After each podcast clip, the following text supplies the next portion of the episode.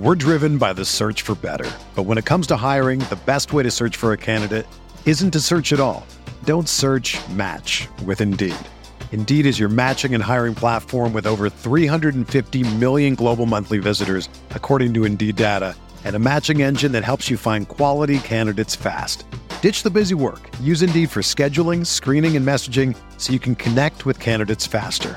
Leveraging over 140 million qualifications and preferences every day, Indeed's matching engine is constantly learning from your preferences, so the more you use Indeed, the better it gets.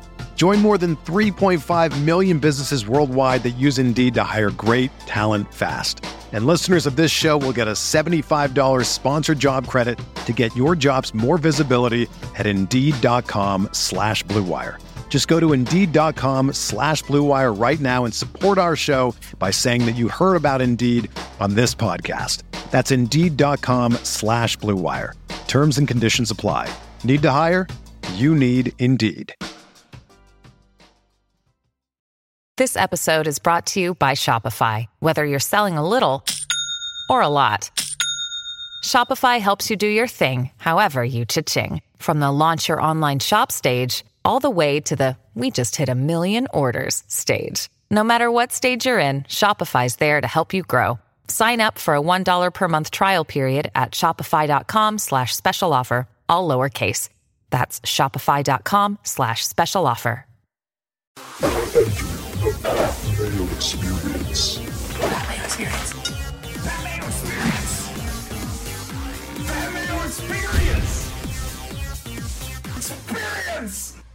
Welcome to the Pat Mayo Experience presented by DraftKings. Today we are talking with our good friend Will Haskett of PGA Tour Radio. Plus, he has a book.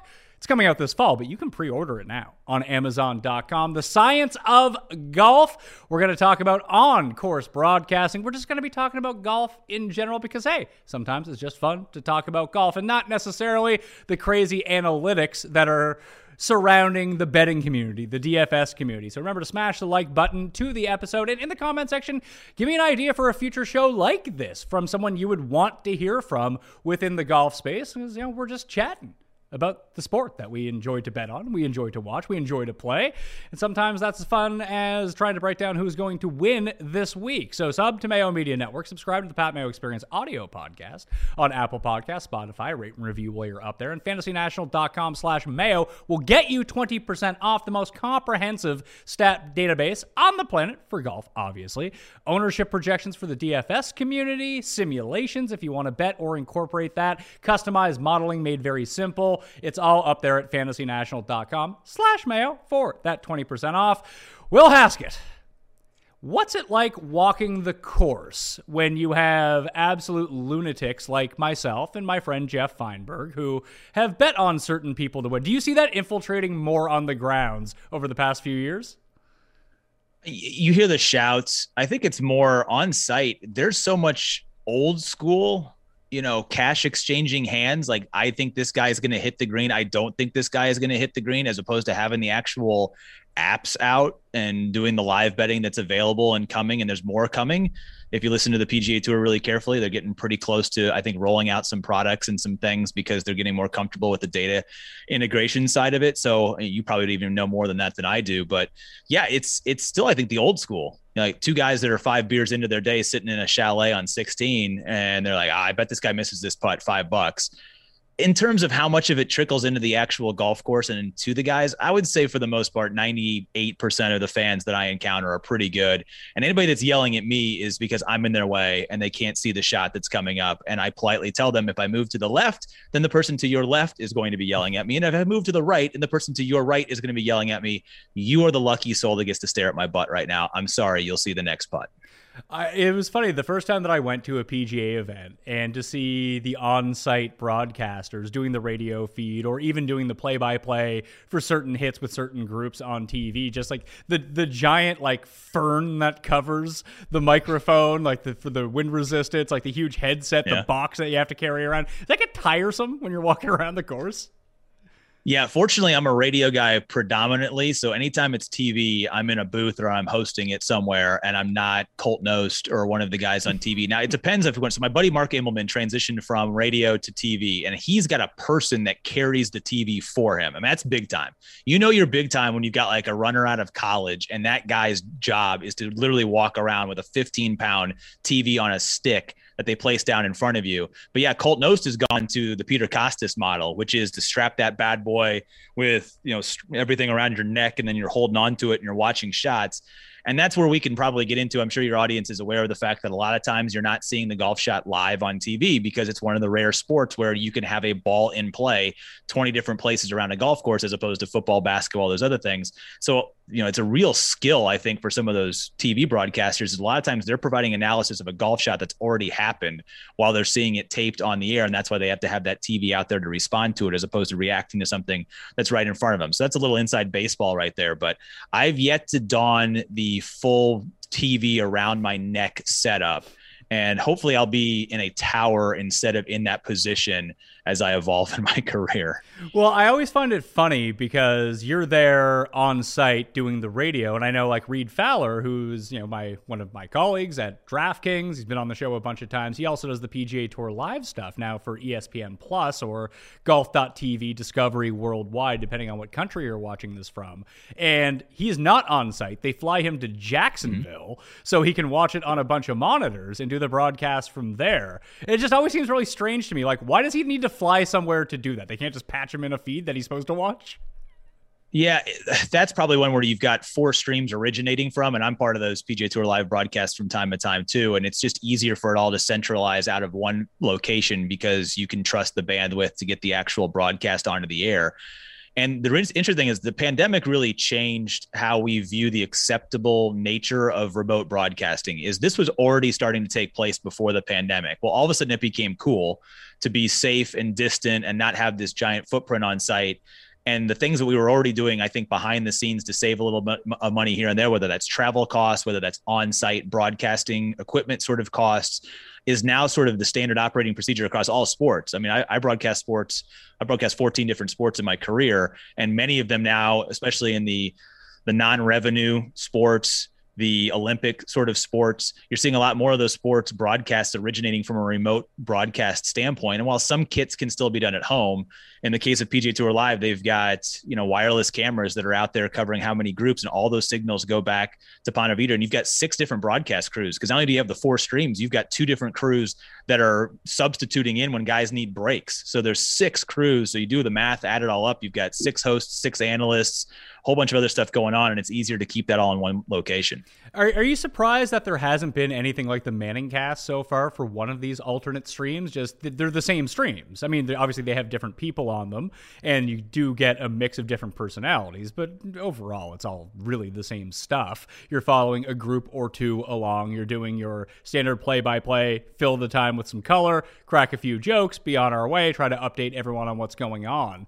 But is it weird that we haven't seen even like a because I know that like I, am not I mean I am advocating for this. I'm not gonna fucking lie about it. Like something like how Fienberg and I and Tim we do our cut sweat show for every single one of the majors. Yeah, it's basically just us with the odds boards open. We're just chatting about what we're seeing, what's going on, the potential. You know, what's the cut line going to move to? What needs to happen down the list? Like it's essentially just a podcast. It's a watch along podcast. I'm just shocked they haven't leaned into that in some sort of way yet because we've seen ESPN do it with the NFL. It seemed like they tried that with A Rod and Michael Kay on Apple Plus for the very first broadcast of their new Major League Baseball product. That there's an appetite for it. It's incredibly niche, obviously, but it is something yeah. that it's both different and you can kind of throw shit at the wall and see what hits.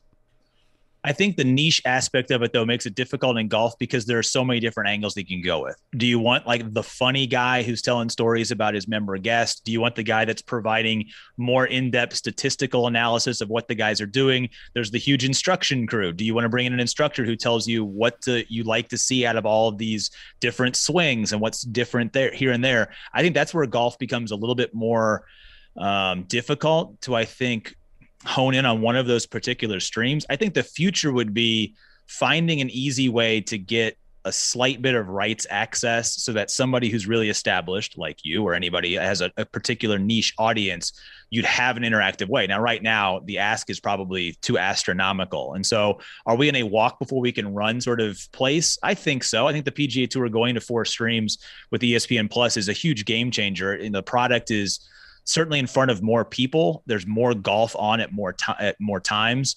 You know, I I do get I'll get a little bit old school and I'll defend against the idea that we don't see enough golf. It's a really hard sport to broadcast and to make available. It's just the scope is so wide, the days are so long. And the reason why you can put a Monday night football game and have 40 different camera angles and not miss a single thing, and then also still have this sort of alternative broadcast that only takes three hours is because the game is over in three hours.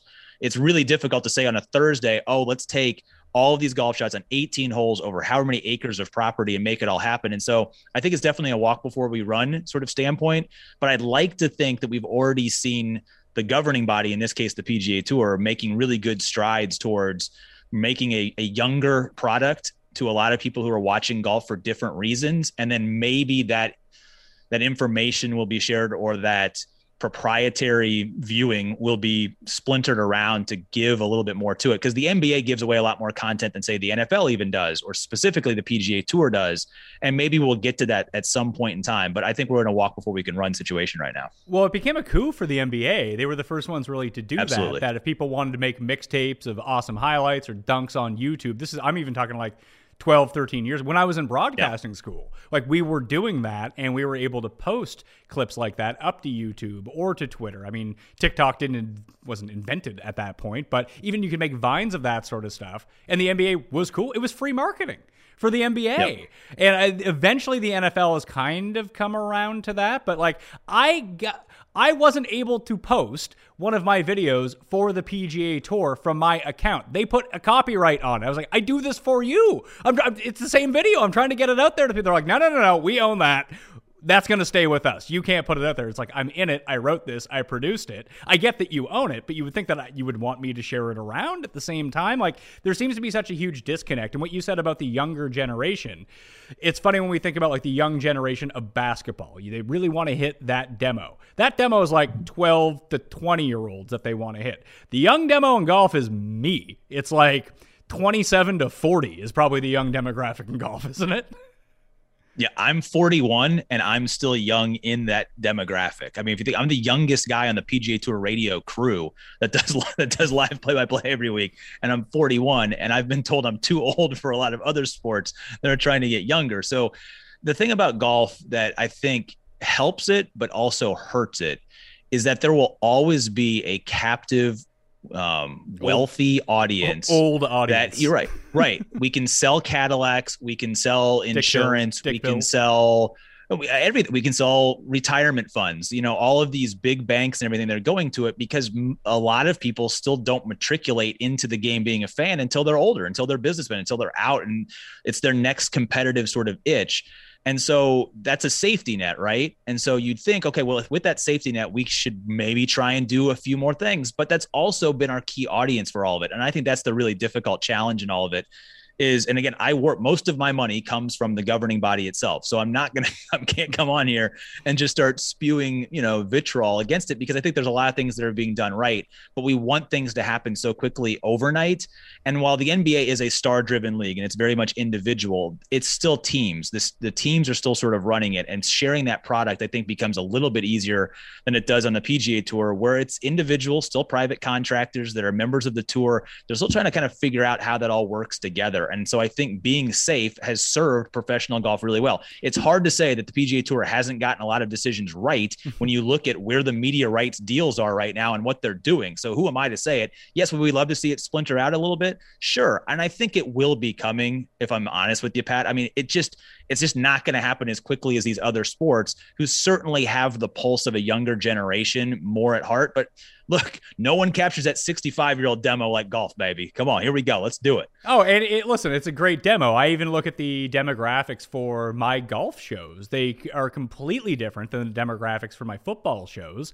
Right. Like, I, I generally hit the 20 to 40 range for football. Like that's you know, 90% of the people who watch my football shows. For golf, it's a bit more spread out. It's like 25 to 55. And that makes me, for advertisers' sake, like they love that. That, that's absolutely fantastic. It's yep. oh, people with money watch your show. Uh, they can afford to buy some of the products that you advertise. That's fantastic news. That's a great net for me as well. But I'm just trying to think of it from the PGA standpoint that you have all these different niches, like you talked about. Like who do you put on a quote unquote Manning cast stream. I think there's ways that you can patch together two or three of those niche interests and put them into one because sure. not not everyone like I mean, Phil is probably a terrible example to use at the moment, but if you wanted to talk about someone who could tell you funny stories, could tell you about you know how to swing, like break down the the intricacies of a swing or decision making. Although his might be a bit skewed uh, based on his swing and his decision making over the years, but also talk about gambling. He's sort of like the triple threat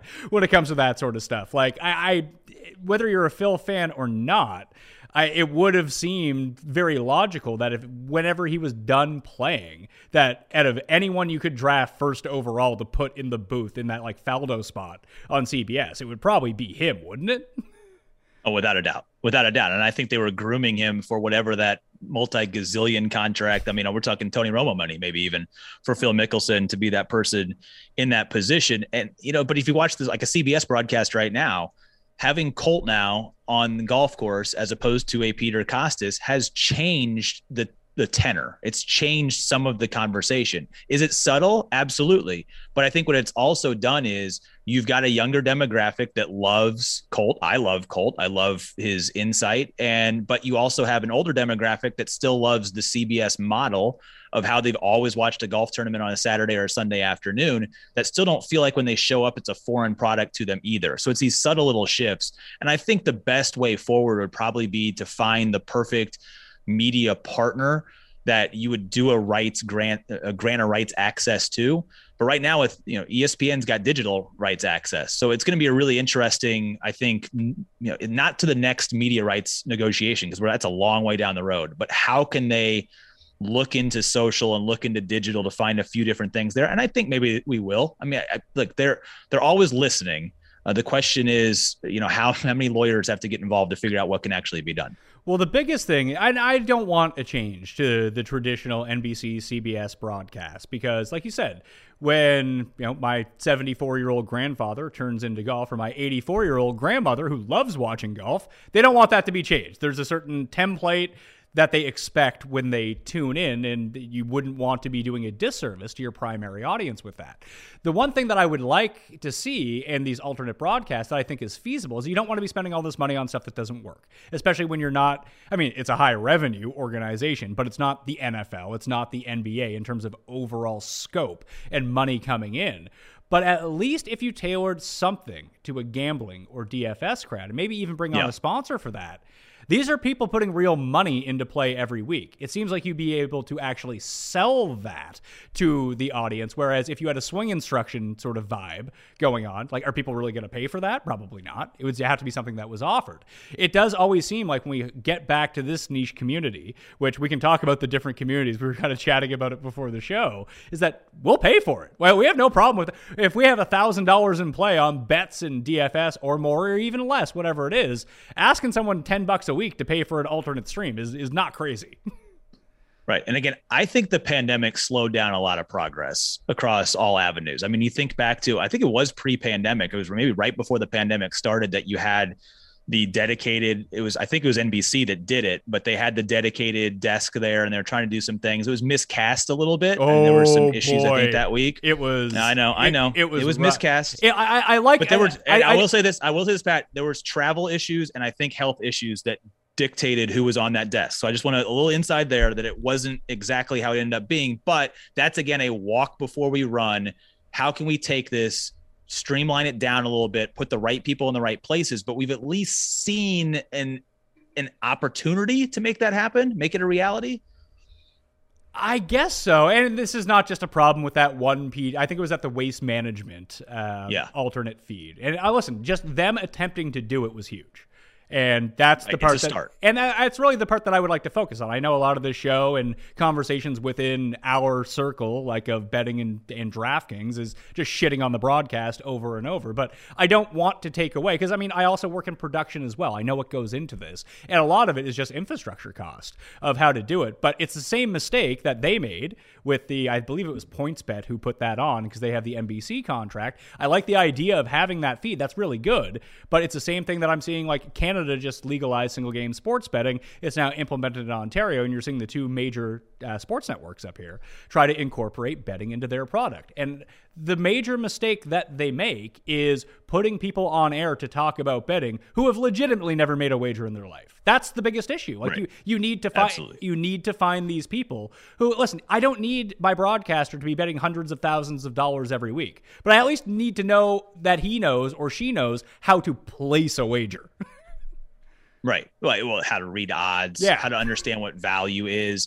Sort of those things that I've had to educate myself over the last four or five years. And it really kind of just comes down to either are we educating those of us, me, are we educating me as to how to make that happen? Or are we putting people who can think like that in those positions to sort of succeed? And I think it's a little bit of column A and a little bit of column B because, again, there's all these different audiences that we're trying to talk to from that. But you're right. If you're going to put a product out there that is just supposed to be in this one track, let's not pigeonhole somebody into that spot. But where does it come from? I still think with all of these streams and getting the infrastructure out there, and again, so much of this is just figuring out what can be done, stretching the limitations of what production can be done under a particular budget. Who knows what we'll see out of the four streams that we get right now? We've gone from one, maybe two streams to four streams really quickly. Right before the pandemic, we were rolling closer and closer to a product being able to see every shot, at least from some of the major marquee events. And then just the the shutdown of the world and the financial ramifications of that really put a stopgap into kind of where the tour I think was going to be going with that, at least in terms of the rollout of it all. So I think again, there's a lot of pro. We've seen this uptick in product. So are four streams the way they are constructed right now going to be what the entire audience gets? They're going to have those numbers that you know they're tracking everything and they're going to adjust as needed. And I think we'll eventually get there because, as you said, there's money and they're going to take that money because every single sport's doing that. They're looking at where are the ways that we can get sponsorship dollars into it.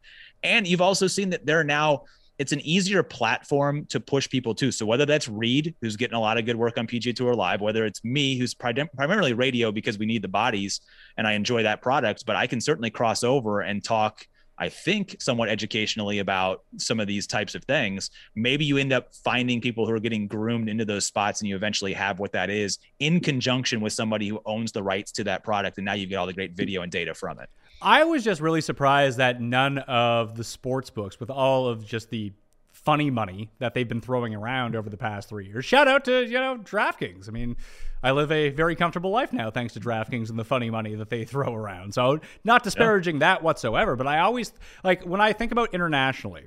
There are certain things, and you even saw this during the pandemic and even before. Like Bet365 has the IGM rights to the shot link data their shot tracker is better than PGA Tour's shot tracker. If I want to find the most up to date info, whether I'm wagering on the site or not, I open up the app and I can find out a minute and a half earlier what happened on a shot than if I'm using the proprietary PGA app. There's a disconnect there. That doesn't make any sense. But I do think that that is very valuable. Now, not many people know that to think about it, but if DraftKings bought that stream and bought that right, could they also incorporate some of their own proprietary rights into that and have video playing on their app and their site when you went to go wager? I feel like that's more of a marketing hook than anything else rather than paying me to talk about golf.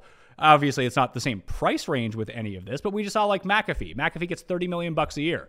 Shout out to McAfee because he's raising them raising the bar for all of us out there. So right down the road for me. He's Yeah. like he's right over there. His show's originating. I can I can almost see it out my window right over there. We're here in Indianapolis together, so it's all good. You go give to go, him you go give him a hug for me because my next contract negotiation is going to be like quadruple because of Pat McAfee and the way that he's able to bring people in and obviously convert them over to the sports book. And I mean to a much much lesser degree, that's the reason that DraftKings pays me to do what I do, to talk about DraftKings and I mean, it's a part of my product anyway, because that's what I like to talk about. That's where my interest lies. But people who may not know anything about that stuff watch this show and they're like, oh, maybe I should give DraftKings a try. It's the only reason I get paid. It's not to create this award winning content where I just randomly chat with people I find interesting. But if they were to be, be able to buy rights to it and stream that from the DraftKings Sportsbook app or have a shot tracker that works better than the PGA Tour shot tracker, all of a sudden the investment in that infrastructure and those rights, you don't need me anymore. You just have the product that people want to see and you're able to make your wagers while you're watching it at the same time. That seems like a no brainer of where this goes. I think that there is infrastructure in place and they're gathering things that we both know about and we still don't know about that would make a lot of these things a potential reality. I'm not involved in those conversations. I'm not an employee of the PGA Tour. I'm merely a contract freelancer that works pre- uh, predominantly with the PGA Tour. But I just have to think that there has been a number of things put in place so that when they want to ramp something up, they can. And I guess that's the easiest way that I can put it. Uh, so you're you're very much. It sounds like my your relationship with the PGA Tour is very much like my relationship with DraftKings, where I am also a contractor. They're one of my clients of my company, so I can only mm-hmm. know so much about what goes on because uh, people will remember back in time when there was a bit of a, a scandal, which actually wasn't a scandal. The media made it out to be a scandal in terms of what employees can know, where they can play versus what they can't know, and there's certain stuff that employee that contracted employees are allowed to have access to, but people like me just simply cannot know just because of the law. So uh, there's only so much I know about the interworkings of what go on at DraftKings. Uh, like I assume you would only know about the PGA Tour. There's certain stuff they can't tell you. Yeah, and it's interesting. We have to make that dance all the time, right? And, and call me old school again, because I grew up wanting to be a broadcaster when I was a little kid, and that was very much in the linear days of broadcasting, right? Like just radio and television. There was no multimedia. There was no idea that the internet would even be around, let alone that when it got here, that it'd be the place where all of this media would go to exist. It was you work your way to get onto a radio or a television feed. And so when I think back to that, just sort of responsibility of being a broadcaster, of being a journalist, if you want to throw out a, a four letter word and call me a journalist, uh, you know, I look at it now, it's there are still as a even a freelance contract employee with the PGA Tour, there are morals clauses and things that I am held to, even as a freelancer, when it comes to week to week. And so I love all of the content from a gaming standpoint. And weeks when I'm not on the PGA Tour, I'm happy to go on several of the shows I help to fill in and host on Sirius XM or a number of places. And I'll tell you exactly where I think I'm going to put my money. But then there's weeks when I'm covering that event on the PGA Tour where it's like, I don't have any bets this week because I can't place any bets this week. And you know what? I don't have a problem with that because there's an old school vibe in me that's like I don't want to be calling a putt for birdie on the 18th hole on Sunday where I am influenced at all emotionally as to what happens with that putt because there's some sort of financial gain on my end. And I'd like to think that most people feel that same way and value their craft. But at the same point in time, this is a great space. I love this community. I want to talk to them. And so maybe on Thursday, I tell you that you know, I love the value of somebody this week. I'm just not putting two units on so and so to win this week, if that makes a lot of sense. Well, you're in a really interesting position of having the access that all of us don't have, the stuff that we have to speculate on. And right before the Players' Championship, I remember that Tambo and I were doing a live show. Someone sent us this clip of the Japanese media asking Hideki about his injury. And we were like, that doesn't yep. sound very good. And then all of a sudden he with WDs the next day. So that was a talking point. Now, obviously, you can't talk to 156 players in the field, but it does feel like you say you don't want to have wagers on it because that would influence how you broadcast. I agree with that. I think that's fine. And I do but I do think that there would be a want for the flip side of that where you sort of had like the the Homer broadcast has become a thing now whether like sure. especially because where I live in the northeast I get a lot of like Boston media. You can't watch a Boston broadcast where people aren't overtly cheering for the Boston teams. Everything is constantly going against them. Like it, it's at like the yeah. the the persecution complex, even on the broadcast team, is just so outrageous from the Boston market. But hey, it, it, works for them. And I think there would be a want for that. But I think that if you were able to channel the rights feeds a little bit, that you know, you don't necessarily I like the commentary on everything. But if I was just able to bet on six golfers and create a split screen with three and three on the top of my screen that just showed every shot from one of my golfers, I don't think I would need to have the broadcast. I think I would be thoroughly entertained with watching that. I am a very small market for that. Maybe that's not the key. But I do think when you were talking about the pandemic stuff put in place and lowering because this is one thing I always used to talk about with guys at Fox all the time when they were getting into the golf broadcasting biz, uh, and now they seem to be out of the golf broadcasting business. But I was like, why can't you just have someone with an iPhone walk around and just stream it that way, and then we could just have live whatever for what we can see and we can tune into. We can pay for that feed. It wouldn't be all that costly to produce. And the response was always like, well, that's not TV quality. That you can't stream that that's in right. 4K. I was like, the people who want this don't give a shit about 4K. They just want to know what's going on. That's literally it. And then I kind of came up with the idea of what if we just did have every shot and you allocated one radio reporter to each group and you could choose the group that you wanted to go into. At least then in real time, it would be cost effective for one thing because you don't, you need to broadcast out. It's not cheap, mind you, but doing a radio broadcast for, versus doing a television broadcast are two completely separate worlds in terms of cost. Yeah, I think there's always going to be a quality control dynamic, right? Any rights holder is going to say, like, we want to make sure that there's quality control. But what can we do to make it look unique, sound unique, and offer a unique service? And you're right. And again, I think even just the remote broadcasting standpoint, could you imagine five years ago on broadcast TV if you saw an interview and you're staring up someone's nostril from a webcam? You'd be like, "What? Like, what loser is producing this program right now?" Now you can't go five minutes without watching a TV program with looking at someone's ceiling. You know, I got my computer on a box here so that we actually can line this thing up. And I got this thing framed behind me because I still value a little bit of production control. But you know what? Most of your audience, no offense to anybody watching this right now, but most of your audience probably wouldn't have cared if my screen right now was looking up at my ceiling and you didn't get to see it, but because we've it's become acceptable. So I think you're right about that. But again, you're dealing with decades worth of quality control. And what is that? How are we going to take off some of the layers of armor and massage this into various products. And then again, if we fulfill satisfying a need for one area of a an audience that we think that we can sell to or we think we can sell to an advertiser because they're speaking to that audience do we have another segment that needs to be sold to as well or feels like they get left out so again i think that I don't know any of this because again, I'm just hoping that they hire me whenever they create whatever the next level is. Because I'm, you know, I'm beholden to getting a phone call at the beginning of the year that says, "Yes, we are going to keep you employed for another year calling golf in this capacity." But I would love to see a few different sort of offshoots and have some fun with it. But again, we're building up an infrastructure of both professional grade quality broadcasts that I think could incorporate some of this, and we might see a marriage of it all coming to fruition it's funny to think that this other tour that is maybe going to happen. I have no idea whether it's going to happen or not. This, the I guess they're calling it the LIV Tour now, not this rebranding from the Saudi Tour, which is probably a good marketing move on their part. But I mean, I don't think it's going to be successful whatsoever.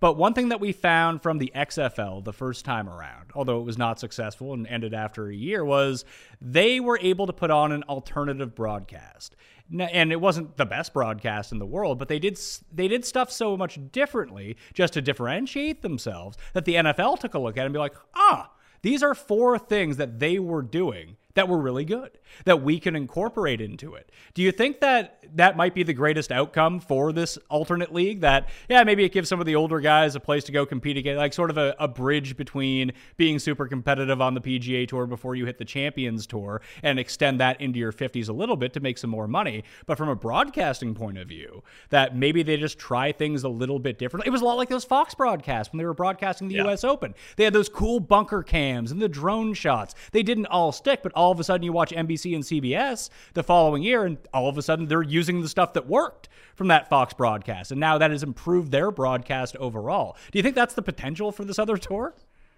I think so too. I mean, you took the words out of my mouth. I mean, what Fox did was great. Unfortunately, what they did is they shoved it all into a funnel and tried to fit it into an actual major championship broadcast too quickly, and then it became sort of overrun or it got glitchy, and there were a few things. But you're right. They took there's a lot of stuff that happened. I mean, the whole flyover at the same time, like shot tracker while you're doing it, phenomenal technological advancements that now you see that has been stolen or taken over, and it's part of the broadcast now. So again, those are the sort of I think jumps that you make. And as for an alternative league look, there's too much money for it not to happen. The question is, even if you did something different, even if you made, whether it's the format or the broadcast or whatever it might be, the action still has to be compelling.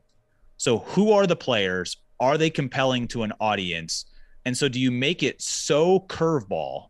Do you change things so rapidly that you do something that is like, wow, this is totally different and it drives an interest in a market. Because I think, again, you're talking about, yeah, you've got international guys in their 40s who kind of are looking at where am I? I'm a vagabond right now as a professional golfer. this is where I'm going to go as kind of a a separate PGA Tour champions. Like PGA Tour champions is doing just fine. There's some good tournaments. You get some good fields. They've got good community support in some of these places. Like it's not even that great of a com- of a competitor against the guys in the over 50 circuit right now. So yeah, I think you'd have to kind of go really crazy to just find a few things that are going to stick and get people's attention.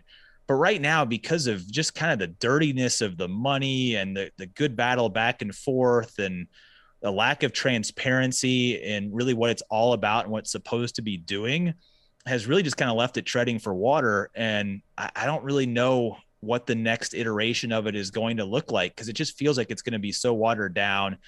And I have my own personal opinions on this concept of it growing the game, and I think it's a disservice to the young guys or the the the journeymen who are probably going to get a nice couple of paydays, and then the idea is to just probably kick them out. You know, if you attract bigger name and better name players, and that to me just kind of leaves a salty taste in my mouth. So I don't really know. I feel like there's a, few, a huge identity here. And I never saw anything about how this is how it's going to be monstrumentally different and how we broadcast this or anything like that. There's nothing. There was no, and here's the thing: we complain that we don't get to see enough golf shots on TV right now. Can you imagine first and second day when you put them out in a shotgun? Mm. Like, good luck f- figure out a way to broadcast all of that. We can't figure out how to get you a live golf shot on Sunday afternoon when there's four groups coming down the stretch, and you want to be able to see the marquee guys on Thursday when one's teeing off on two and the other guy's teeing off on eleven. Like, have fun with that one, guys. Yeah. So I, it wasn't so much that I mean I really don't care what happens to this league. I was just hoping, and it probably wouldn't work out that way solely because the demographic of the golfer that they would be bringing in. That if you're thinking about mid to late 40s international it's not the people like me who want to tune in. It's like you're. It's why the Champions right. Tour. I mean, if Tiger ever played on the Champions Tour, obviously the Champions Tour would do its best ratings of all time. But once my generation of golfers, who I've watched for 30 years, gets to the Champions Tour, I see how that now becomes appealing because I'm 55 and I'm watching the other 55 year olds. Yes. I, I don't want to be, you know, 32, 27, watching a bunch of you watching Vijay Singh, who I never watched play on the PGA Tour, play on the Champions Tour. It just doesn't work out like that. So I guess the demographic for this other league, if it does turn into mid 40s, late 40s, early 50s international players, like you're just cutting and off. a 22 year old off the Asian Tour. You know, that's what it's sure, going to yeah. be. It's going to be mm-hmm. it's going to be Lee Westwood against the guy who's 42nd on the order of merit on the Asian Tour. So I mean, if that's your cup of coffee, cool, man. Two two creams and a sugar. Let's go. Watch out. It's time for an ad break. Our next partner has a product I use literally every day. I started taking athletic greens because I wanted more energy. I needed something in the morning that wouldn't make me logy, but give me energy for going to workout, keep me focused, help me recover throughout the course of the day. And that was athletic greens. That is athletic greens. So, what is this stuff? With one delicious scoop of athletic greens, you're absorbing 75 high quality vitamins, minerals, whole food source superfoods, probiotics, and adaptogens. And frankly, I feel a whole lot better the moment I start ingesting my daily athletic greens. It's lifestyle friendly, whether you eat keto, paleo, vegan, dairy free, gluten, regular, I suppose. It all is going to work for you. It costs less than $3 a day and you're investing in your health, and it's cheaper than a cold brew habit. You're investing in an all in one nutritional insurance. And AG1 Athletic Greens is small micro habit with big benefits. It's the one thing you can do every single day to take care of yourself. So, right now, it's time to reclaim your health and arm yourself with an immune system that's convenient with daily nutrition. And to make it easy, Athletic Greens is going to give you a free one year supply of immune supporting vitamin D and five free travel packs with your first purchase. All you got to do is visit athleticgreens.com slash mayo. Again, that's athleticgreens.com slash mayo to take ownership over your health and pick up the ultimate daily nutritional insurance. Do you want to learn a new skill to build websites, troubleshoot tech issues, or transition into a new career? That's great because over 50 million people already know that Codecademy is the best way to learn code. That's because Codecademy not only teaches you job ready coding skills, but also helps you build unique projects for your portfolio, earn certificates, and even prep for technical interviews. Learn at your own pace and get qualified for in demand jobs. Learn coding languages including Python, HTML, slash, CSS, SQL, JavaScript, and more. Not sure where to begin? Codecademy will point you in the right direction, and its interactive platform helps you learn by doing. That's always key. Join over 50 million people in learning to code with Codecademy and see where coding can take you. Get 15% off your Codecademy Pro membership when you go to codecademy.com and use promo code MAYO. That's promo code MAYO at codecademy.com to get 15% off Codecademy Pro. The best way to learn code. C O D E C A D E M Y dot com. Promo code MAYO.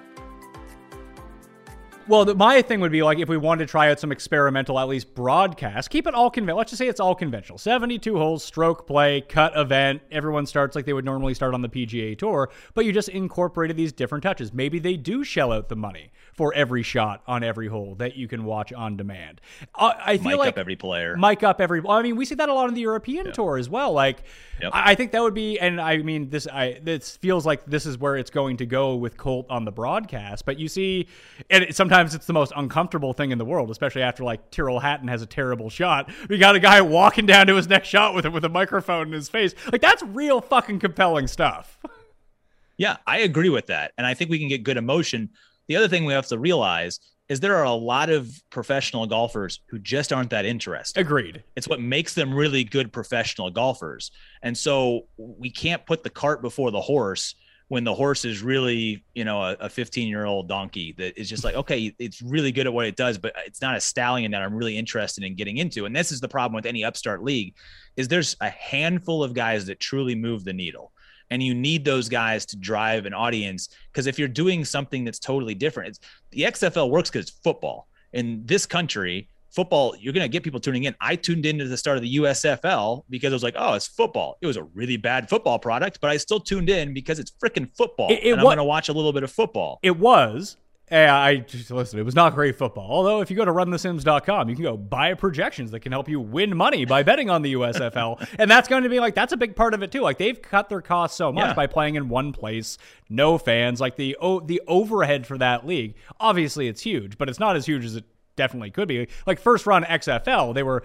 They had teams all over the country, traveling place to place, trying to sell out 70,000. I went to a San Francisco Demons and Orlando Rage game, week two of the XFL, first generation, when it was around. Uh, I mean, like 40 people got kicked out of the stands for fighting with each other. I saw one guy put a cigarette out on another guy's back in Orlando. It was kind of crazy, but like just trying to modeling your success and profits off of drawing fans to the stadium versus doing it the other way when you have lower overhead. But even with the USFL, like the drone stuff was kind of annoying because you could hear the drones, but the NFL is most definitely going to have drone concepts next year Oh, on their broadcasts because they just saw the USFL do it and they're like, oh, that actually looks awesome. If we can get it right, we're the NFL. Of course, we're going to get it right. And I, I hope that would translate in golf as well. We're driven by the search for better. But when it comes to hiring, the best way to search for a candidate isn't to search at all. Don't search match with Indeed. Indeed is your matching and hiring platform with over 350 million global monthly visitors, according to Indeed data, and a matching engine that helps you find quality candidates fast. Ditch the busy work. Use Indeed for scheduling, screening, and messaging so you can connect with candidates faster. Leveraging over 140 million qualifications and preferences every day, Indeed's matching engine is constantly learning from your preferences, so the more you use Indeed, the better it gets. Join more than 3.5 million businesses worldwide that use Indeed to hire great talent fast. And listeners of this show will get a $75 sponsored job credit to get your jobs more visibility at Indeed.com slash Blue Wire. Just go to Indeed.com slash Blue Wire right now and support our show by saying that you heard about Indeed on this podcast. That's Indeed.com slash Blue Wire. Terms and conditions apply. Need to hire? You need Indeed. It's Kaley Cuoco for Priceline. Ready to go to your happy place for a happy price? Well, why didn't you say so? Just download the Priceline app right now and save up to 60% on hotels. So, whether it's Cousin Kevin's Kazoo concert in Kansas City, go Kevin, or Becky's Bachelorette Bash in Bermuda, you never have to miss a trip ever again. So, download the Priceline app today. Your savings are waiting. Go to your happy place for a happy price. Go to your happy price, Priceline. When you need mealtime inspiration, it's worth shopping Kroger, where you'll find over 30,000 mouth-watering choices that excite your inner foodie. And no matter what tasty choice you make, you'll enjoy our everyday low prices, plus extra ways to save, like digital coupons worth over $600 each week. You can also save up to $1 off per gallon at the pump with fuel points. More savings and more inspiring flavors make shopping Kroger worth it every time. Kroger, fresh for everyone. Fuel restrictions apply we flew a drone through Augusta National's clubhouse and it was the coolest thing anybody's ever seen. So, I mean, there's going to be technological advancements. I mean, I think coming full circle here, Pat, and what we've discussed is what we need to do is you and I will host a live betting show about whatever the offshoot golf league is. and we're just going to be placing high, high wager bets throughout the whole course of this first round shotgun thing. We'll stream it. I'm sure that it's easier to get those rights. So let's let's make all of this happen. We'll do this all together. We'll see if it works or not. I'll never work for the PGA Tour again once I work on something for another tour. So it's better dang on work, but maybe we'll steal some ideas and everything after it. I, you're right do something different to draw that attention. But the problem is right now, you can't be so different and attract what you need to get attention. You know what I'm saying? It's like a it's a real I don't even know if it's chicken and egg or cart horse. Chicken and egg. It's a chicken and egg situation right now to try and figure out what that next thing is going to be because you can't say it's going to be wildly different and then expect Jon Rahm to show up. Like Jon Rahm likes what Jon Rahm likes right now, and he should. Like he this this works for him, and that's what I think is the, is the problem. But you're right. If it got off the ground, then take some big swings from a broadcast standpoint. Take some big swings in how you talk about golf. Take some big swings about how you incorporate the betting side of things. And then there could be a trickle down of how that influences what we see in the traditional broadcast product here. Well, the thing is, do they even need to make money? Because isn't this, this a big part of it that they just no. they, they just it's almost like potentially a money laundering scheme where whether they make money, they lose money. Eh, who really cares? And the only the, like I said, my only hope for this other league is that they do something different and cool, and then like go out of business or and whatever, stolen and whatever. Yeah. And the PGA takes it and just makes their broadcast better. That's all I'm hoping for from this other league. Right, absolutely. And I don't want to comment on where the money comes from because I like my hands and I'd like to keep my hands. and the biggest thing too, like eh, the all gambling broadcast, I don't think works because people aren't like most of the people I know are not betting shot to shot. I, I hear it from this from TV executives, people who don't gamble but work in TV and they want these different broadcasts people aren't betting Byung-hun An to hit the fucking fairway. They're just not. That's not what people bet on in terms of golf. The fun of betting in golf is that you bet on a guy to win. And yeah, there's going to be head to head props throughout the day. There's certain in game stuff that people are going to bet on. But I don't think that the gambling quote unquote broadcast needs to just talk about gambling the entire time. I think you talk about the odds, and that can be a framework, like you understand what they are and who is shifting at any particular moment. You can even incorporate DraftKings into that as well. It's like, oh, well, I know we need to show this guy, although he is $6,700. He's 24% owned this week. Adam Hadwin is yeah. $7,600. He's 21% owned on DraftKings. Like, there's a market out there for people who have an interest in what Adam Hadwin is doing, just based on that one number alone of people who have money behind him. And then I think that's more of a feed where you just incorporate not necessarily like every stat in the book, but I remember when Moose and I were first designing and even sold Fantasy National to a company that has the IGM rights and try to incorporate into that product that the goal would always be that that would be a great tool for broadcasters. But if we could come up with some sort of overlay during the broadcast that if Patrick Cantlay hits it into the left rough and he's 167 yards away from the hole to immediately be able to put up on the screen here is his proximity from the left rough from this distance over the past 50 rounds or the past 100 shots that he's hit at that sure. location. I think that is what the gambling feed should be testing out. Not just talking about gambling, gambling framework, the people that enjoy gambling would watch it, but have it just be slightly different, like the Apple TV MLB broadcast, which I was just really in tune with because I wanted to see how it would work. Not that I love baseball or anything like that, but I think they went too far the other way with it, where they were putting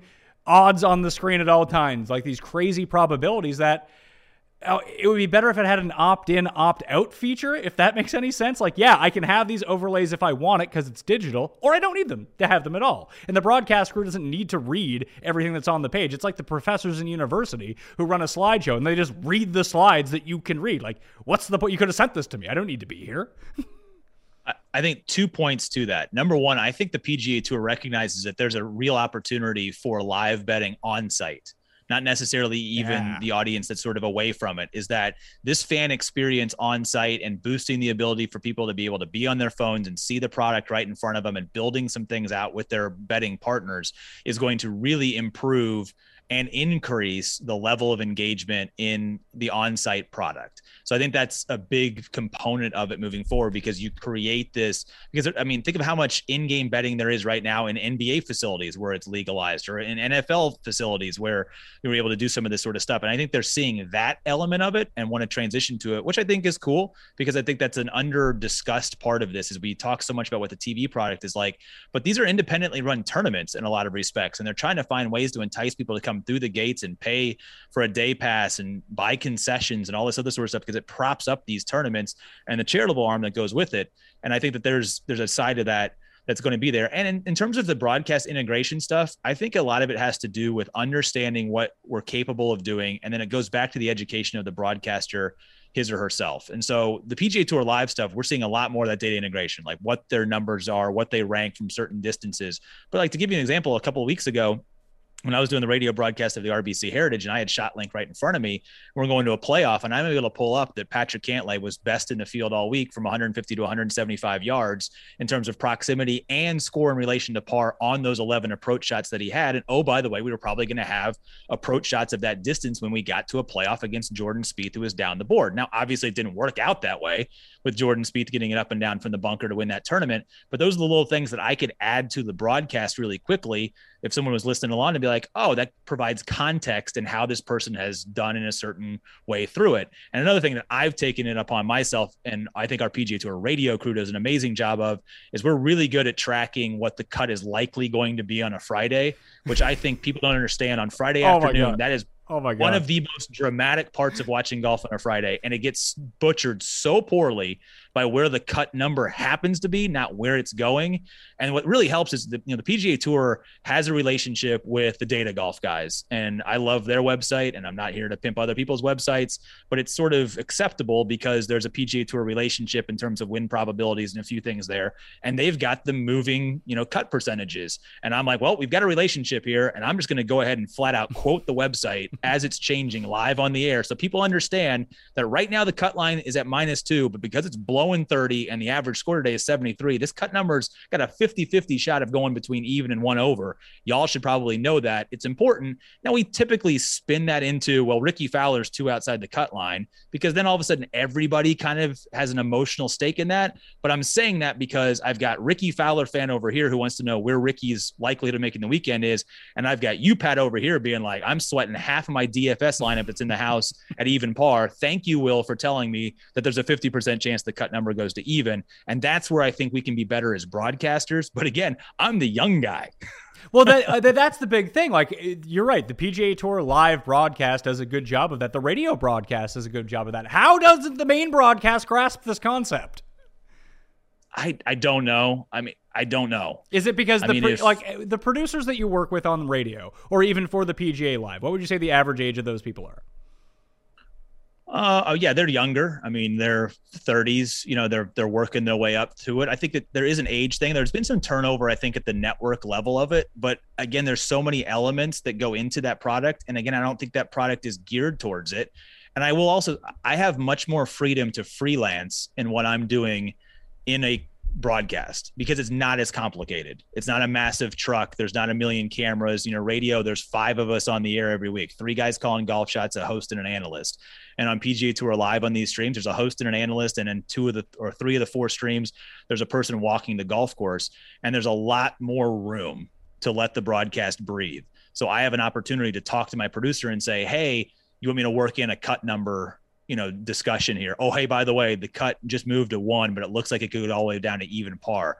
I think we have a lot more freedom to sort of work that in because we don't have to cram as much stuff in because it's not as complicated of a broadcast. I mean i defend the guys in tv it's a really it's the most complicated broadcast in all of professional sports is uh, doing tv the tv golf broadcast. I would agree, but it just seems like there are fundamentally things they just get wrong when it comes down to it. Like the cut, like just saying like if they're gonna bring up the cut line, why not have the accurate number of what it's actually going to be? Like if you're going to be talking about What it's it, going any- to go to. what it's going to go to. It's not Yeah. like, well, the, the cut is minus one. There's no way he's making the cut. It's like, well, we know as an educated viewer, we know that's not correct. It's like w- when I, whenever I just, it, it happens so often about how good of a putter Corey Conners is. Like, we know that's not true. Why are you saying this? true. Where is this information? I like, don't know. the information has to come from somewhere. Eh, like, are people just making it up? It's anecdotal it's relationship right? So you you i know corey halfway decent. I know his coach pretty well. We're, would he's he, aware. Would he? his coach is say, aware. Would he admit he's a good putter or a bad putter? no. Like versus He- me, I'm sure he's great. he's gotten better. His strokes gain numbers i don't think bear out as much work that's gone in there in terms of some of his his speed control i think has gotten better. As a pga tour this is now we're getting into the weeds on one particular player but you're right. Like you can't point it's like the here's a really good one for you Viktor Hovland is still statistically speaking the worst chipper on the PGA Tour, right? But if you talk to a, a player or guys who have won on the PGA Tour, they really like his action better than two years ago. He's gotten better fundamentally as a pitcher chipper of the golf ball around the greens. But con- conversely, it's like, well, he's still last. Like he's still last. he's last. Like I can't, I can't look at the strokes gain around the green stat and not point that out on a broadcast. And so it's it's all contextual, right? But What's I- the context around li- what we're going to say about him? So that's where we have to have the conversation. So my analyst has to say, I like what I'm seeing, and then I have to challenge him with, yeah, but his numbers aren't bearing out. What is it that you like? What what progress, I guess, are you seeing? And let's merge both of these opinions because it's really hard for me to say, oh yeah, he's he's really worked hard on this when he's getting better. It's like, okay, well, tell me how because I'm not seeing it from a results based standpoint. And I think that's the perfect way to do it, to blend that context. Like that's why people are there. That's why people talk to the players, to the coaches to get that insight of what is changing. What what I mean, if that was the case, we just have to look at a spreadsheet the entire time. So merging those two worlds Right. I think is perfect. It's just when people come up with just these like weird things that are just objectively not true. And then I have no idea where that could have possibly come from. And it, I just find it very confusing. And since that's like generally you find that stuff on the bigger broadcast, more people will tend to hear that, believe it, and then they're spouting it out. And it's like, no, that's absolutely not true. This is how false narratives end up getting created. It's sort of like drive for show, putt for dough, which is actually the exact opposite of how people make money in golf. That is that is very true. It is drive for dough and then putt for wins. That's pretty much what it is. Drive for dough and putt to win the golf tournament.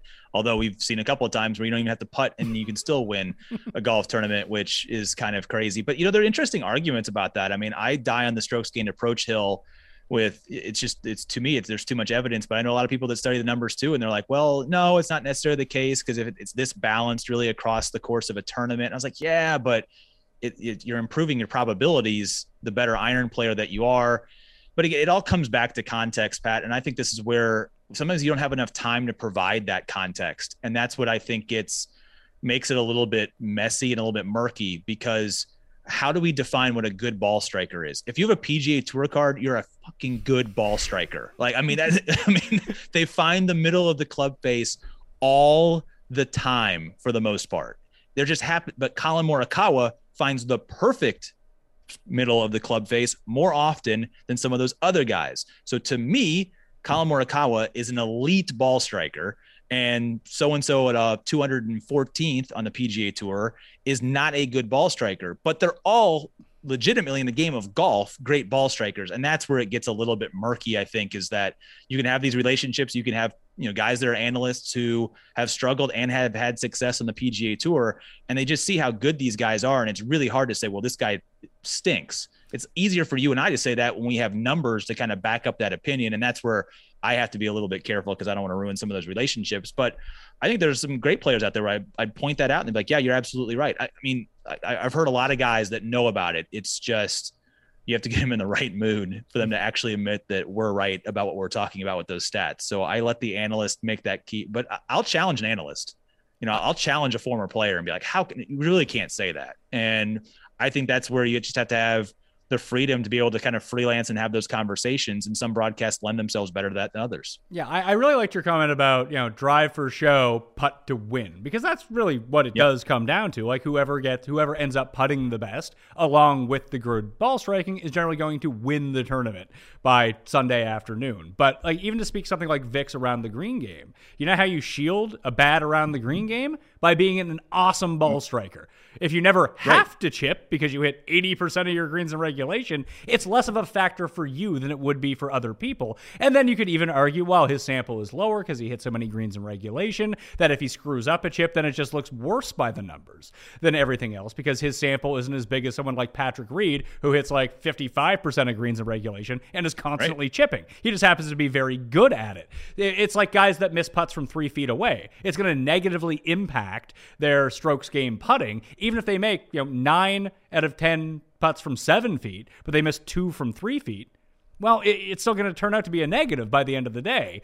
So there are weird stuff within the stats that don't necessarily tell the whole story. That's why the context I think is very valuable with some of this stuff. Um, I did want to get your take on. You were talking to me a little bit, and I, I really appreciate that as a as someone I tune into, like I love listening to the radio broadcast. I actually prefer it to the TV broadcast a lot of the time, and especially when my kids were like one and two, I'd be taking them out if it was a nice day in the middle of the summer, take them out for walks, plug in the app, stream it straight from the app, and boom, I can follow along with the golf. Hey, you guys get to more shots anyway. There's better context because it does feel like on the main broadcast, every shot is either the easiest shot in the world or the hardest shot in the world, and there's no way they could ever pull it off, and everyone's very surprised that they put it to two feet. I feel like there's real context in terms of the radio. We get to see more of the action, especially from a DraftKings perspective or a betting perspective, that you're not ignoring my guy who's in fourth place just because he's not a big name for TV. You guys will actually talk about them. You'll get more into the stats and the weeds and that kind of thing. But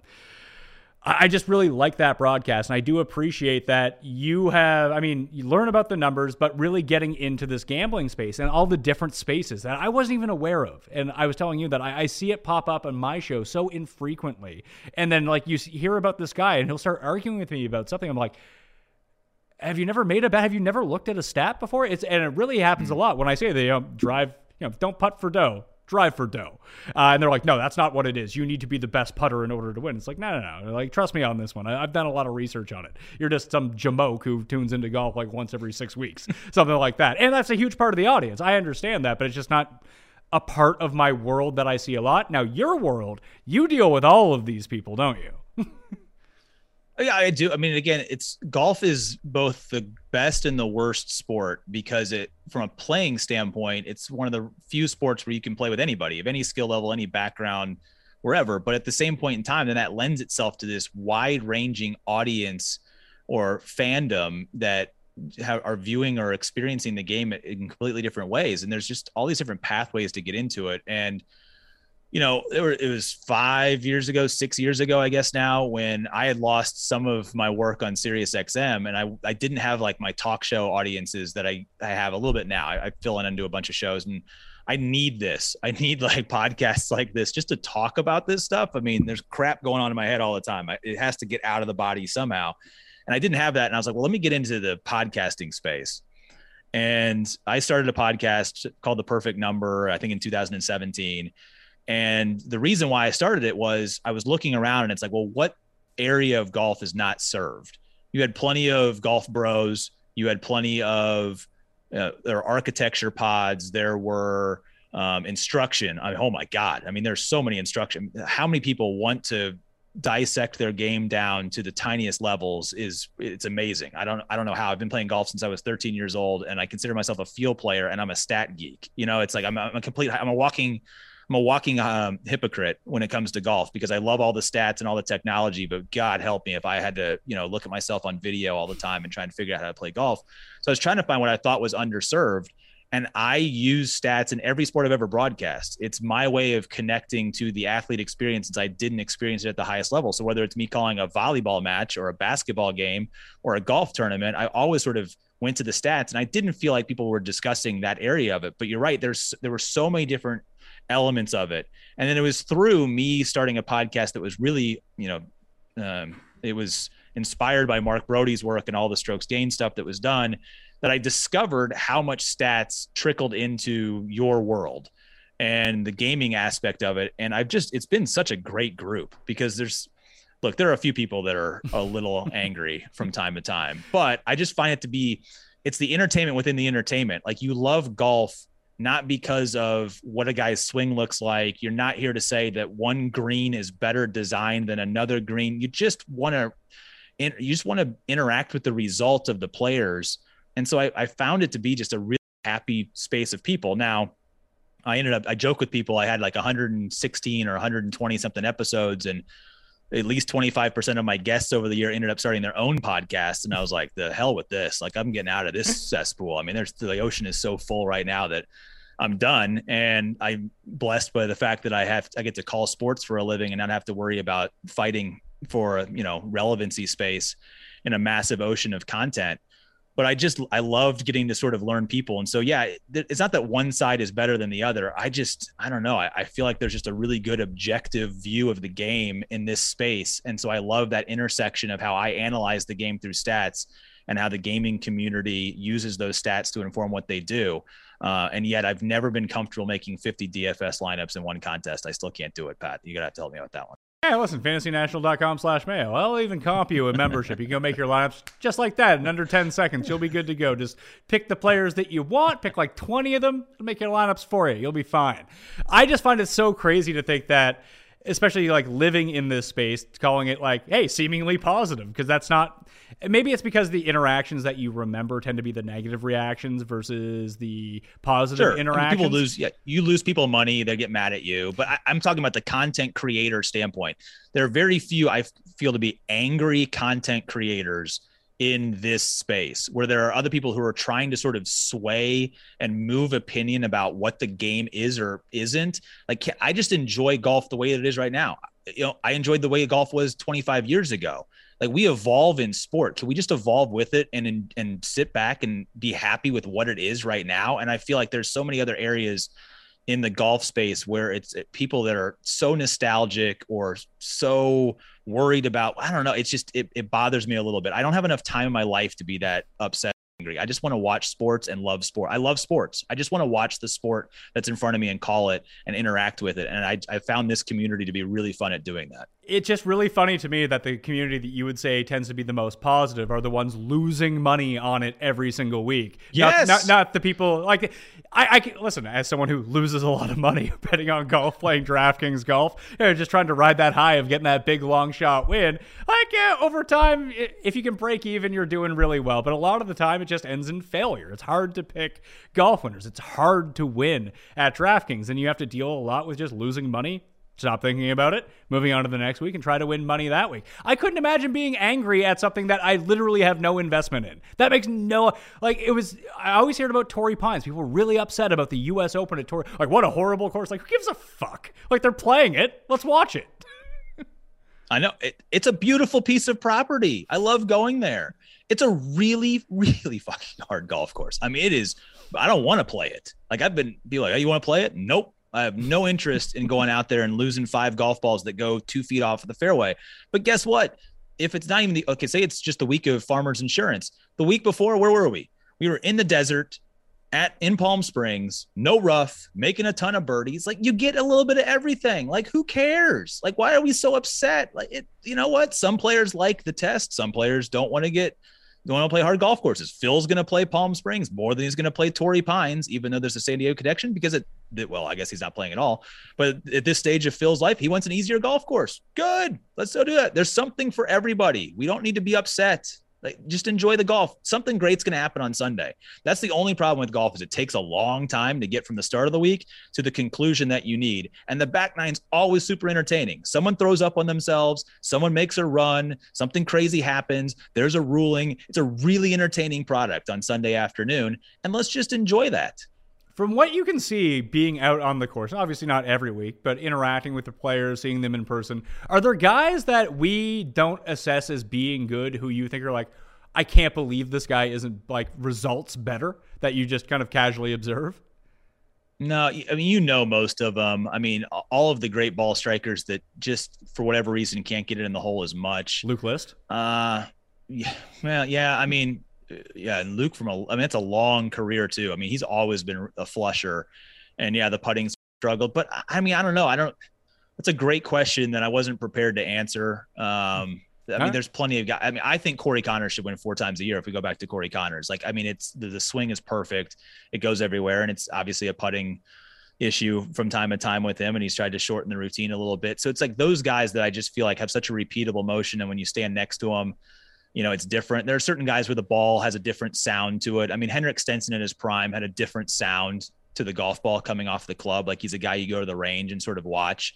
So there are guys like that that I think inspire. I mean, to be honest with you, the guy that I'm most excited to see, who I think is going to win 20 times whenever he decides to turn pro, is Eugenio Chacarra at Oklahoma State. And I haven't been wowed by someone hitting a golf ball standing next to him as much as I was that guy. He decided to go back to college for another year next year and deny us the opportunity. But it's every now and then it's like one of those guys that could just do something to a golf ball that you don't see done very often.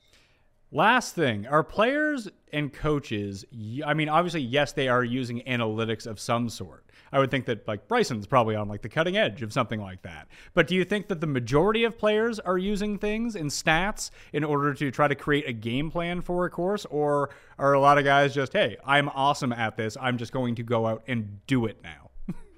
If they're not using it, they're going to lose their card eventually. And that even means some of the top players in the world. So, yes, they're all using it, but they're all using it in different ways. There are very few players that are super hands on with their stats. They don't want the immediate feedback. So, they're either outsourcing it to guys who are doing it for him. Like Hunter Stewart's a great example. He's starting to get a lot more clients on tour. He was a great player at Vanderbilt, and he's been working with some guys. And he actually charts it in a somewhat different way and looks at some of these things a little bit differently. But there are full time guys out there on tour whose job it is to go back through ShotLink in previous years and look at trends and where guys are hitting it. You know, Scott Fawcett is you know has the probably the biggest I would say uh, spotlight on him in terms of what he's done with his decade system and just sort of mapping out core strategy of when to lay up, when to send it, where to aim it off the tee based off of, you know, where the, the least likelihood is that you're going to get into a big trouble situation. So yeah, they're all using it.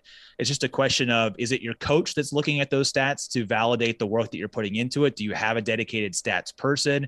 Then are you looking at it every quarter? Are you looking at it at the end of every week? But yeah, all these guys are mapping out core strategy at the beginning of the week to try and figure it out. And it's a big game changer. And this is where I, I get on my little bit of a soapbox is that the entire sport has revolutionized itself in a very short window of time in relation to the history of the game itself. It's all sort of been mid 90s to now. I mean, I guess you could say steel in terms of club manufacturing in the 80s, but really from the mid 90s on, you've got the golf ball, you've got titanium, you've got ShotLink and data and analytics and core stuff, you've got physical fitness, you've got all of these things that all came into the professional game right around the same time in a very compact window and it all goes now into this blender that these guys are using. And so now to be successful out on the PGA Tour, you have to incorporate all of it. And there's so much money now you can pay a team and somebody to do that for you. So maybe you're looking at one or two things um, at the end of the season or into every week. But yeah, these guys aren't overloading on it, but there's someone close to them that should be or probably is overloading on the analytics. How many of the players do you think actually take it seriously? Because that's always been the biggest problem. Like even in baseball, when like that's why the Rays had been so good for so long because they seem to have a lot of synergy between the manager, the player, the players that they pick from the highest end of the front office and everyone in between, whether they were analytics people or not, they were on the same page of decision making. So when Joe Maddon was there and Friedman was in the front office, like, hey, even though Joe Maddon may not understand everything of why it's happening, he was on board because that was the decision making process that he had to go implement. I would think that even if you had an analytical team in golf telling Justin Thomas something, that he's like, I'm Justin Thomas. Like, why am I listening to you about this when it's like, no, man, you should really be hitting hitting five iron off this tee. Honest to God, this would be the better path for you. He's like, no, no, I'm just going to hit a stinger three wood. I'm going to you know, fade it right around. It's going to be perfect. And when I hit it, it's going to be awesome. It's like, yeah, but if you did this a hundred times, you would want to do it this way. I feel like there would be conflict between the player and what the stats are telling you because it's just hard to see when you're the one actually doing it sometimes. I actually did a podcast with Mike Thomas, Justin's dad, about this very question. And Mike's the one that's probably looking at the stats more than Justin is. Although Justin knows half of his goals, not half, a third of his annual goals are shot link related. Like he wants to improve strokes gain numbers. He wants to improve in some of these. So you damn well know he's tracking them because if he has goals that are stats based, through the course of the year. Rory McIlroy's talked about it. You know, he looks at, at the end of the year like, how good was my year? Okay, I won two or three times, but I improved in these four areas. Maybe it should have led to more wins, or maybe I exceeded it. These guys are paying attention to it. Uh, and the smart ones get it that they have to look into all these areas. And Pat, I, I wish we could outlaw the word analytics because I feel like it carries such a negative connotation. You say analytics in baseball, and a purist says shift. And they're like, the shift has ruined my game. And it's like, well, no, like we looked at tendencies and we made defense better. Like, aren't we supposed to evolve and get better to try and win? Isn't the end result or the end goal in all of sports to try and get better. And if we just took, I feel like analytics has been thrown around as a dirty word. There's been course strategy for a hundred years. I'm sure Bobby Jones didn't attack every single flag stick on a golf course. He looked at a couple, was like, "Yep, I can't get to that one. Gonna have to play over here to the left a little bit." Or you know what? In order to get to that back right hole, it'd be nice if I was down the left hand side, even if it trickles into the rough. That's course analytics. It just didn't happen with a laser to validate all the data points that we had going into it. So that's the stuff that really kind of that irks me is that people like, oh, analytics are ruining the sport. It's like, no, what analytics are doing are validating, or in some cases, going back to the drive for show, putt for dough thing, invalidating long-standing beliefs in the sport. You cannot stop humans from evolving.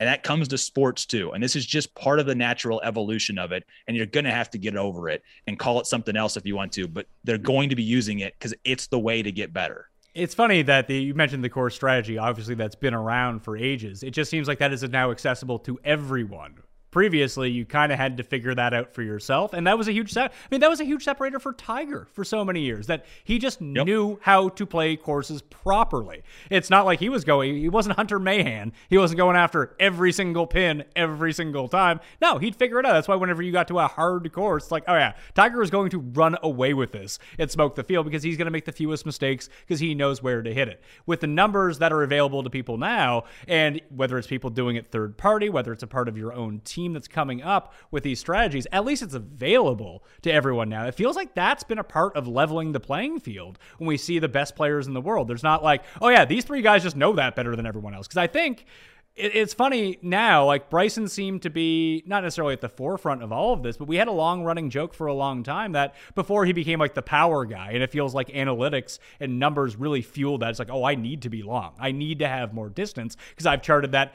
this is the most repeatable skill in all of golf. I can be great at this. I just need to everything else to be okay and I can win. But before that, before he was hitting it 290 or 390 off the tee, we always joked that he would be a guy that if you could play a course at a simulator, like if you went to Harbour Town, you could do Heritage on a simulator. Any course that had a simulator version of it that Bryson would just be awesome at because he would just have it figured out of how to play it properly before he just wanted to bomb it off every tee. when Bryson was in college, he wanted to be the most accurate driver. He was trying to make swing changes so he could hit every fairway. Like, think about that. I mean, this is a guy that's always tinkered and always figured and done things a little bit differently. He had something in his mind. Then he gets out on the PGA tour. He starts to recognize through a lot of this data that not, that's not the way. Like he he made a philosophical complete 180 shift in how he approached the entire game.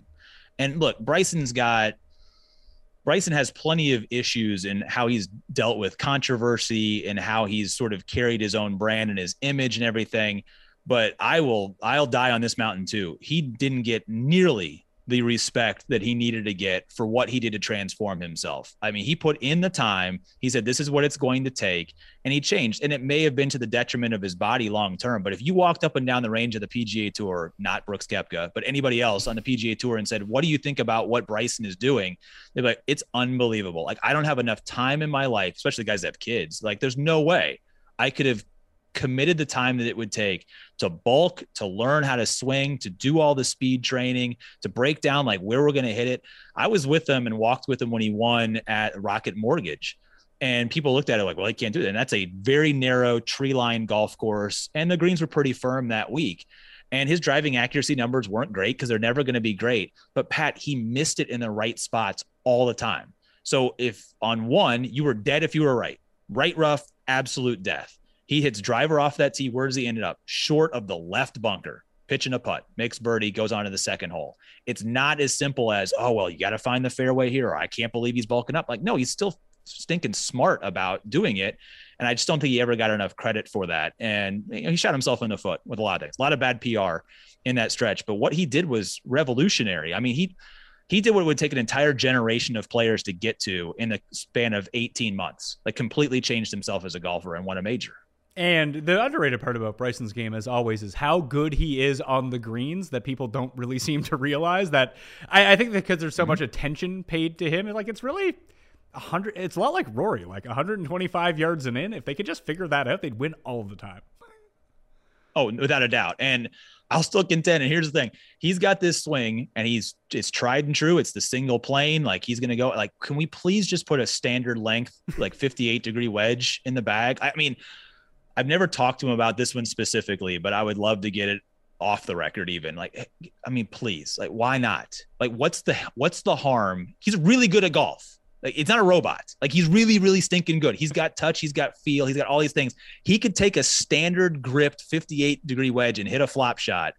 Oh, it'd be so nice. It would, it would be great if he just showed up like, all right, guys, I got all these clubs in the bag. They're the same length, except I've put a different wedge in now so I can hit little feel wristy shots around the green. But I, I, think it would change things, don't you? I mean, I don't know. It's that's my hypothesis, but he refuses to do that. Well, I, I, guess it really depends on what you value, and it does seem like the the distance factor in reshaping his body.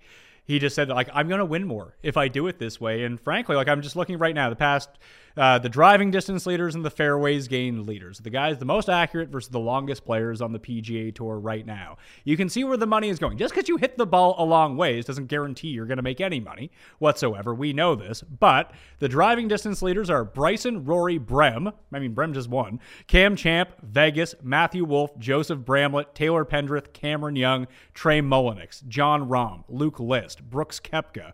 And if you look at the most accurate players, like they're good players but they're the $6,000 range on DraftKings. Ryan Armour, Chez Reavie, Brian Stuard, the Todd Father, Tyler Duncan, Martin Laird, Jim Herman. They need so much more to go right for them in order to win a tournament versus those other guys who just need to do less wrong. Well, and the thing is, all those guys you mentioned that are super accurate are elite at something else. You know, I mean, Brendon Todd's an elite putter. Like the only way that their their staying power is happening because of something that is incredibly elite that keeps them on the PGA Tour. It's all about we talk about managing misses, right, or managing mistakes, trying to avoid bogeys. The guys who hit it are really far away, and again, they're not super crooked, but the guys that are hitting it a far away are just giving themselves more opportunities through the course of a round, and that's where the analytics sort of played out. Is that if Calvin Peete had added five more yards to his drives when he was hitting what 82% of his fairways back in the 80s, if he just gotten five yards longer and even had sacrificed 5% of his fairways, golf would have been easier for Calvin Peete. We just know that now because you give yourself these opportunities. You know, the difference between a guy who's 65% driving accuracy on the PGA Tour and 60% is a whole bunch of spaces in the rankings. But over the course of a round of golf, is a, is less than a fairway over the course of a four round tournament is two fairways, two two fairways. And if that first guy is 20 yards shorter than the second guy who's only hitting two less fairways, that's an extra club and a half into every green for four rounds. It's a huge difference. And that's where the numbers have, I think, changed the game a little bit. And then there's the whole argument of, well, they're able to swing harder and all the technology. And that's valid. But guess what? We could roll this whole thing back to a spinny ball with a persimmon, persimmon driver, and everybody's going to swing it like Greg Norman did in the 1980s. We're not going to have a whole bunch of different players. Like we're going to go back to all that equipment. Everybody's going to look like Greg Norman, who, oh, by the way, oh, yeah, became the number one player in the world swinging out of his shoes because length mattered. Will Haskett, the book comes out this fall. Can you give us a, some insight to what's going to be in it? Yeah. So if you're into serendipitous timing, I decided to quit my podcast after four years. And the next day was approached by an editor who said, Hey, we're looking for someone to write a book called The Science of Golf. And I was like, Well, that seems to be serendipitous timing. and so with a, a hundred some odd guests that all sort of talked about it, just it's a lot of what the podcast was kind of rolled into a book. Um, it's a pretty broad subject when someone says the science of golf. So I tried to cover all the different areas in a very 100 level course type of position because I started writing the book thinking I'm going to impress a lot of the experts that I've met in this one, and then I realized I'm not an expert. So how could I impress the experts? So it's a, it's a really good look at all of it. And again, what I mentioned in like the last 25 years and all these scientific developments, it's that it's psychology, it's fitness. It's all of these things sort of rolled into one book of what we've learned about how to make the the best golfer with a lot of anecdotal stuff. I mean, there's Tiger and Phil and Lee Trevino references throughout the book as well, um, which I think is pretty fun. So I appreciate it. Let me talk about it. Yeah, so you can go pre-order that on Amazon right now. Comes out in the fall of 2022, and catch Will periodically on PGA Tour Live on Sirius XM Radio, the PGA Tour channel. So when so are you gonna? Do you get to do any of the majors? Like, will you be on site for the PGA Championship? I will be one of those guys on featured group coverage. So you'll have to figure out which one I am because, as I say, as a play by play announcer, I hate all of your teams. So whichever stream you're on, I'm yes, I'm that guy that you don't like broadcasting um, at the PGA Championship. Like, I think there's four featured group fe- feeds on ESPN Plus from the PGA Championship, so I'll be anchoring one of those four. Have you been to Southern Hills before? Are you familiar with the course? I have not. I'm really looking forward to seeing it. I mean, obviously, we all remember what it was like the last time when it was just you know blazing hot and, and awful um, when Tiger won. And I'm curious to see this golf course because you know this is perfect rough growing season. So if they can get that thing really green and really shaggy, uh, I think it could be a really hard test of golf, and we honestly could see more of a U.S. Open at the PGA Championship this year than maybe even the U.S. Open itself. I mean, I know Brookline can get fertilized, but it's it's a different vibe for a U.S. Open golf course going to Brookline this year than I think you would see at some of the more traditional ones like Oakmont and those places. So I'm really interested to see how this golf course is set up when I get there uh, for the PGA Championship. Well, you can check Will out at all of those locations. Plus, follow him on Twitter at Will Haskett. Obviously, follow me at the PME. Sub to the pod, sub to the channel, sub to the newsletter, and buy fantasynational.com slash mayo for that 20% off if you want to do a deeper dive into the stats, customize them any way you want. Thank you all for watching. I'll see you next time. Experience. Experience. Everyone is talking about magnesium. It's all you hear about. But why? What do we know about magnesium? Well, magnesium is the number one mineral that 75% of Americans are deficient in.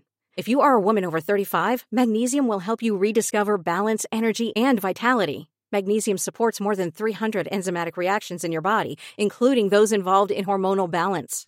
From functional medicine doctors to mental well being and female hormone experts, we all know that magnesium is the one mineral to improve all aspects of well being and health. But which one?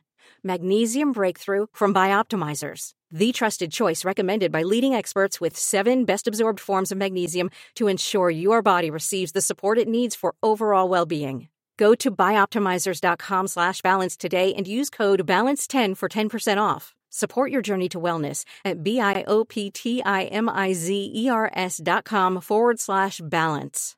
Magnesium Breakthrough from Bioptimizers, your foundation to optimal health and vitality.